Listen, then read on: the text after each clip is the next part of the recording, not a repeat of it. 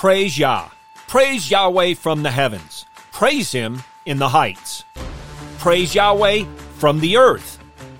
Let them praise the name of Yahweh.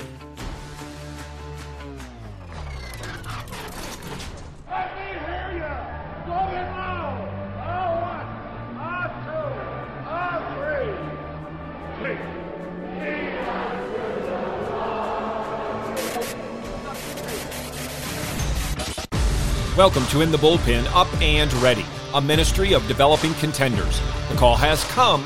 You need to get up and ready now. And look who's coming up. High fly ball into right field. She is gone. These are some of the lyrics from a song performed by Celtic Thunder. All God's creatures got a place in the choir. Some sing low, and some sing higher. Some sing out loud on a telephone wire. Some just clap their hands, or paws, or anything they've got now. Singing in the nighttime, singing in the day. It's a simple song, a little song everywhere. All God's creatures got a place in the choir. I do not know what inspired them to write that song, but it could have been Psalm 148. Hear now God's word from Psalm 148, verses 13 and 14. Let them praise the name of Yahweh, for his name alone is set on high. His splendor is above earth and heaven.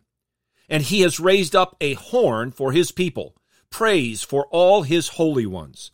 For the sons of Israel, a people near to him, praise Yah. This psalm is a call for all creation to join in the universal choir and praise of Yahweh. The first half of the psalm focuses on heaven's praise, the second half on the earth's praise.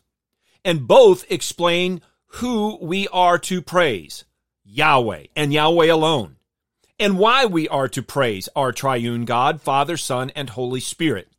Yahweh is to be praised from the heavens and from the earth.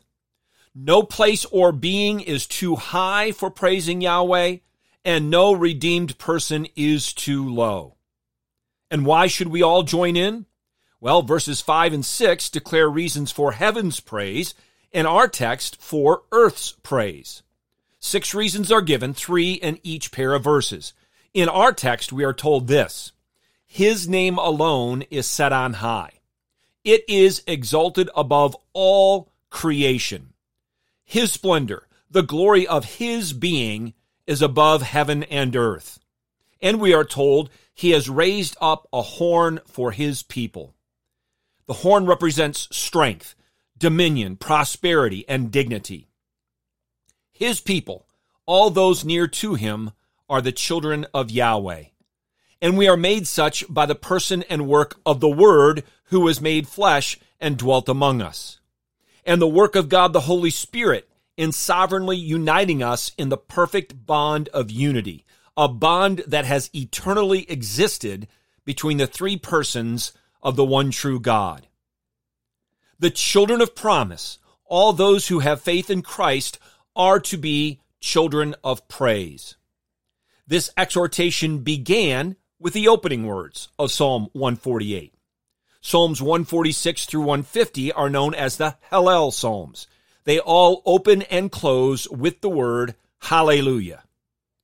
From the time we open our eyes each day until we close them at night, may we praise Yahweh. It is the very purpose of our lives to worship one God in Trinity and Trinity in unity. In Christ Jesus, you have a place in the choir. You may sing lower or you may sing higher. Regardless, sing day and night of the glories of the Lamb. Get your eyes up, fixed on Jesus, the author and perfecter of faith, and be ready to deny yourself, take up your cross, and follow him.